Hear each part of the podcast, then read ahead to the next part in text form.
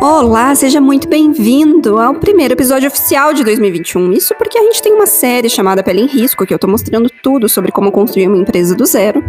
Mas temos o Bruma Púrpura, com as soluções tangíveis, as melhores estratégias para construir um empreendedorismo atemporal. E neste episódio estamos trazendo um upgrade, digamos assim, uma novidade. Isso porque eu fiz uma programação intensa procurando as coisas que poderiam melhorar essa nossa discussão. E não é uma pessoa qualquer que vai estar aqui conosco em todas as próximas, todos os próximos episódios. A gente tem a Rafa. A Rafa é simplesmente a pessoa que consegue colocar tudo que tá na minha cabeça lá na nuvem de uma forma muito mais organizada na curadoria. E Vou pedir para ela se apresentar um pouquinho. Rafa, conta pra gente qual que você considera sua missão hoje e um pouquinho do que você faz. Opa, galera! É um prazer estar aqui. Obrigada pelo convite, Mila. Eu sou a Rafa, eu fico nos bastidores ali na, da curadoria, na parte estrutural e de organização. No momento eu estou mestrando em História da Arte, gestora de projetos, o principal está sendo a curadoria, que é um grande prazer. É uma grande honra fazer parte dessa equipe. E a missão? a minha missão na Terra é, é estruturar o caos e executar sonhos. Ah, olha! Ficou ótimo. Pessoal, neste episódio separamos para descomplicar um pouquinho da criatividade. Por quê? Porque é um dos, dos episódios mais comentados que tivemos. Nós já falamos sobre criatividade e como ter criatividade em meio ao caos. Sim, é esse período de caos que acaba facilitando um processo de aprendizagem e de se colocar em momentos diferentes. Então, o cérebro começa a trabalhar de uma forma que pode ser muito útil para a gente.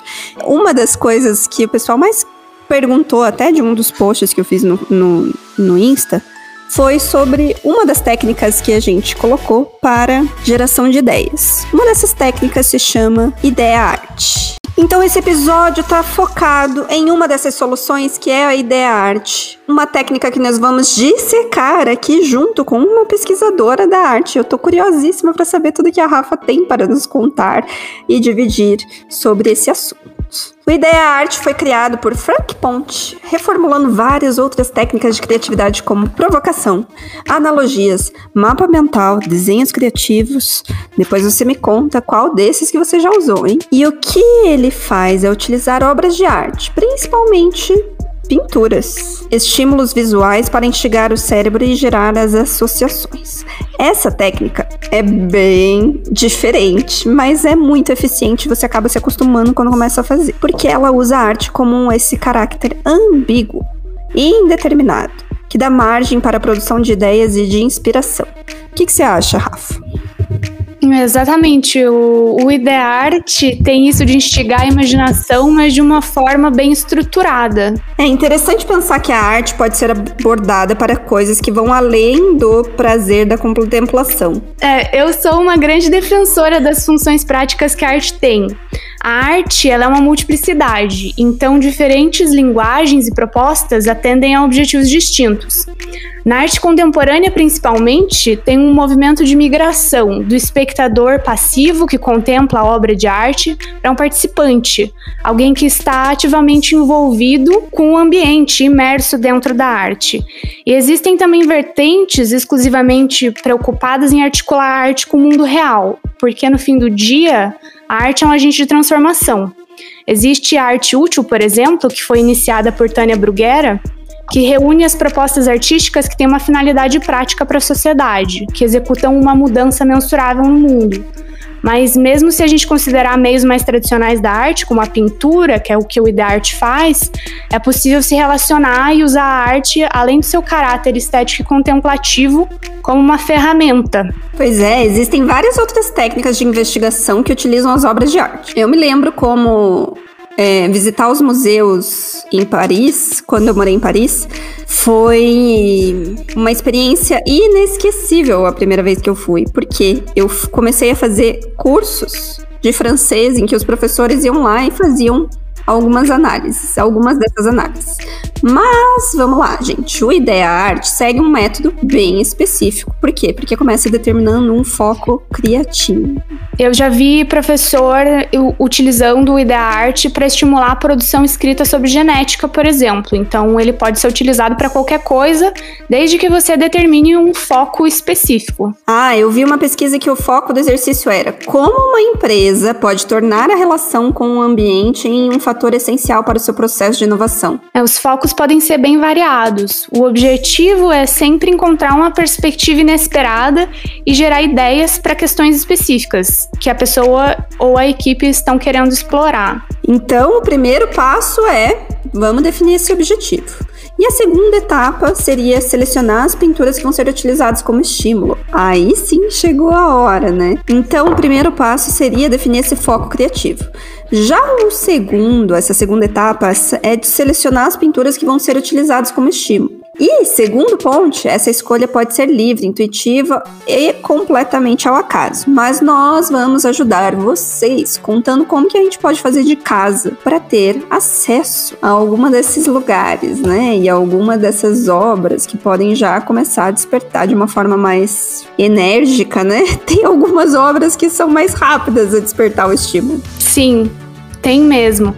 O Ponte até diz no, no livro dele que é bom escolher obras bem variadas, de épocas diferentes, e que elas podem ser tanto figurativas quanto abstratas, porque a obra, como um estímulo visual, ela pode ser da forma como for.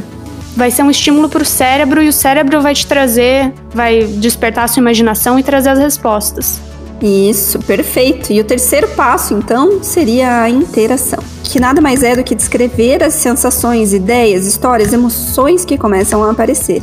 Eu vou contar para vocês. No começo é uma das partes mais difíceis, não acha, Rafa? Agora você já deve estar especialista nisso, né? Porque quando você começa a escrever, a escrita e esse desenvolvimento de entender o sentimento e replicar em algum lugar é um exercício, nada mais como um músculo. Então a gente tem que exercitar. Então começa a traçar através de comparações, ver se a imagem desperta memórias, quais memórias, memórias afetivas. Tenta acessar outras partes do teu cérebro através deste estímulo. Poderia ser até de outros sentidos, né? Quais são os sentidos que aquela obra, por exemplo, é, te traz? É às vezes uma obra traz o cheiro de uma memória afetiva, né? E isso parece muito interessante. É bem bacana mesmo conseguir acessar outras partes do cérebro através desse estímulo. E isso até me lembra uma TED Talk com a Tracy Chevalier, em que ela indica que a gente busque a história por trás das pinturas. Eu acho que isso também é um exercício imaginativo é, e que ajuda bastante na criatividade. Ela fala que quando a gente está numa galeria, tem muitas obras de arte lá dentro e que a gente deve dar atenção apenas para aquelas que, que realmente chamam, que são magnéticas. O que ela indica é que a gente pare na frente dessa obra específica, identifique por que, que essa imagem chamou atenção e crie uma história fictícia com os elementos que tem naquela imagem. O IdeArt faz uma coisa similar, talvez não tão estruturada nesse momento, nessa terceira etapa, mas é isso, é dizer tudo o que aquela obra está despertando em você. E, enfim, o como a Tracy faz é simplesmente brilhante recomendo que assistam essa TED Talk. Então, é um exercício para desenvolver a interpretação e estimular a imaginação. Sempre que você se sentir naquele bloqueio criativo, que não tá fácil, né, gente? Parece que a gente acorda, começa a se animar, tenta lá fazer uma meditação, fazer todas aquelas coisas que nos ajudam e de repente, pá, cai de cara com a realidade. A realidade hoje, infelizmente, tá muito difícil e esse é um exercício que eu garanto para vocês que pode ajudar muito. Ontem mesmo eu estava acessando alguns desses sites através do Google Arts. Gente, eu fiquei alucinada com a facilidade que você tem de visitar todos os museus. E eu consegui acessar as minhas memórias afetivas de visitar aqueles museus. E cada uma das artes também. Tem várias categorias já definidas pelos tipos de artes que você quer ver. Então, aquilo ali resolveu boa parte do, do fim do dia que eu tava precisando de um gás. A tecnologia revoluciona muita coisa, inclusive esse contato que a gente pode ter, inclusive de democratização. Agora todo mundo pode ter acesso. É claro que a experiência é diferente no contato físico com a obra, mas o contato digital também traz muita coisa. E é bem legal do Google Arts and tem o Google Arts and Culture, o Google Arts and Projects, que traz essa curadoria. Então, você pode aprender muita coisa clicando ali no nome de um artista ou em um tema específico. É uma experiência muito legal mesmo. Fantástico. Aproveitando a deixa, já que você está na Itália, eu sei que você não teve muita chance de visitar muitos lugares, mas queria saber, Rafa, particularmente qual que é o seu museu favorito? Quem sabe a gente vai visitar logo depois daqui.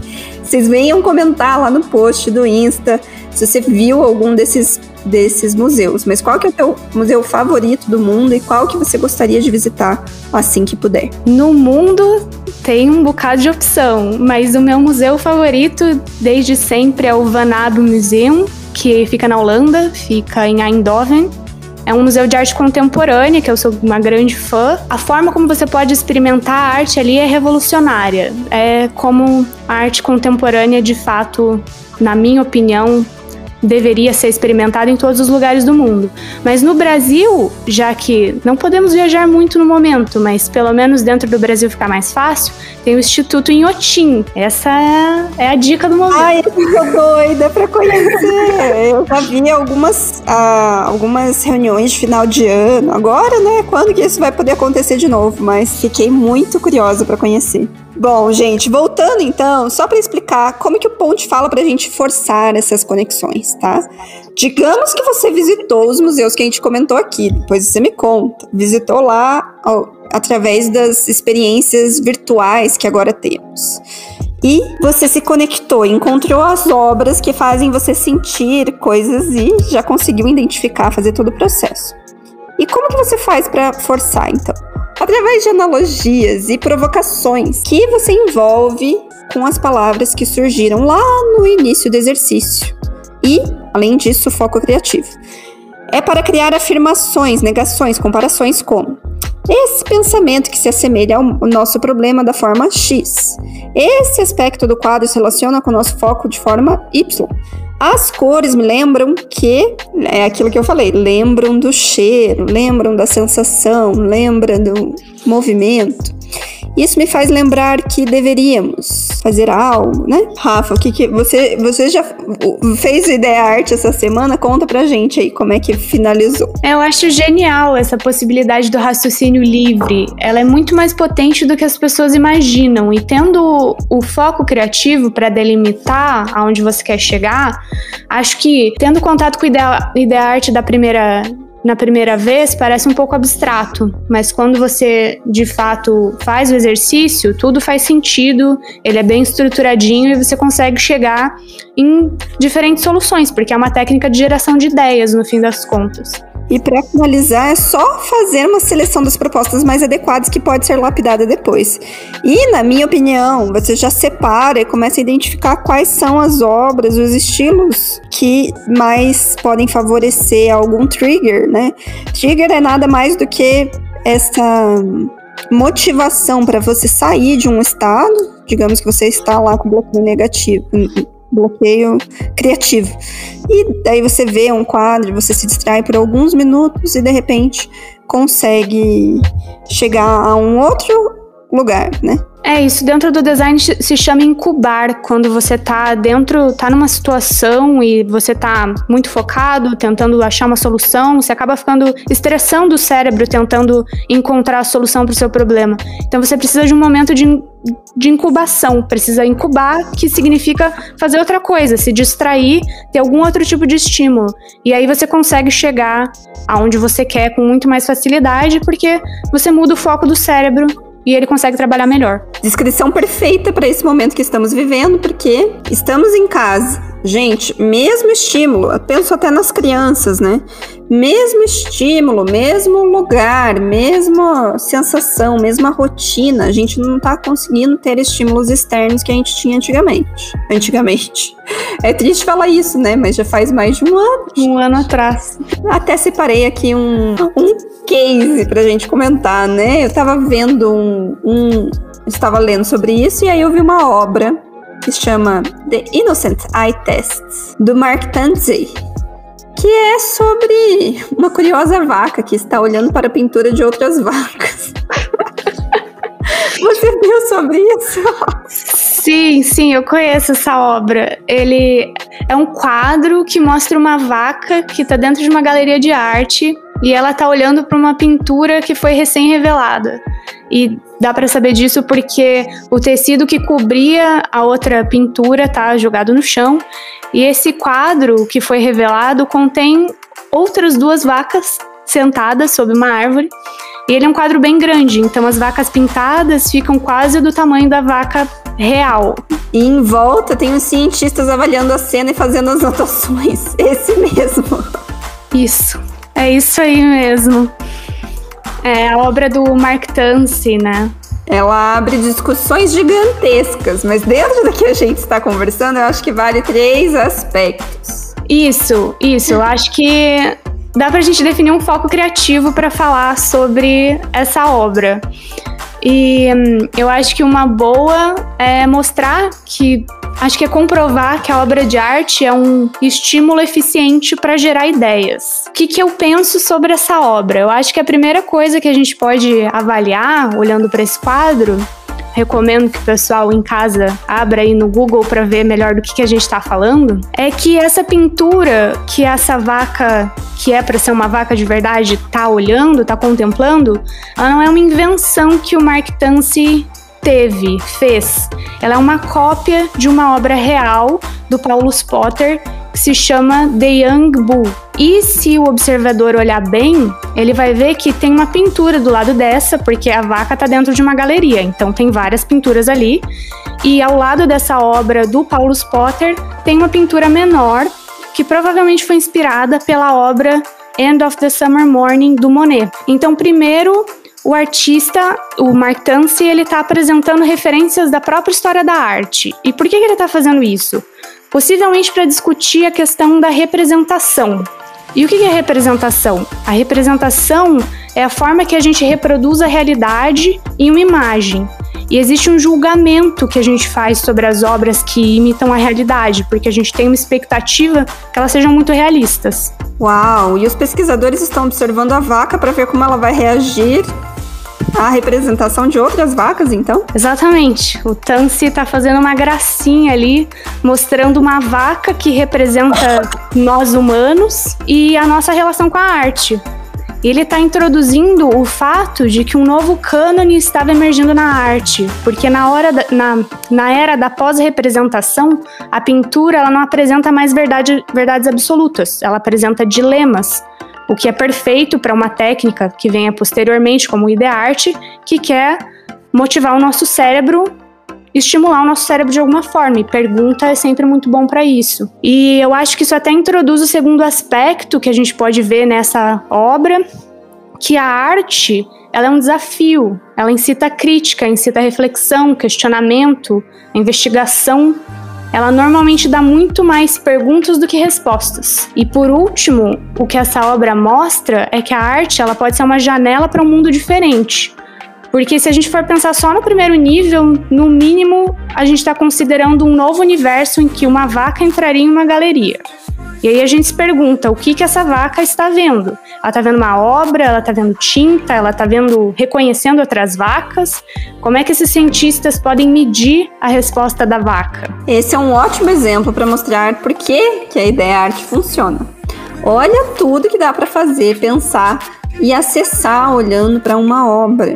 Exatamente, ela é uma técnica, uma estratégia que estimula o potencial crítico e reflexivo, e por conse consequência, ela estimula a criatividade e a inovação, porque uma imagem abre um universo de possibilidades. Então, eu espero que você salve essa dica e entra lá no Google, dá uma olhadinha nos separa alguns dos temas que você quer olhar para um momento que você queira usar como trigger, fazer o ideia arte. E Rafa, eu queria muito agradecer por esse episódio incrível, eu tava muito curiosa. Eu tô doida para visitar um museu com você um dia e saber todos as, os aspectos que você vê. Isso deve ser uma coisa interessante também de fazer em grupo, né? Você pegar a observação de cada um como é diferente, né? Com certeza.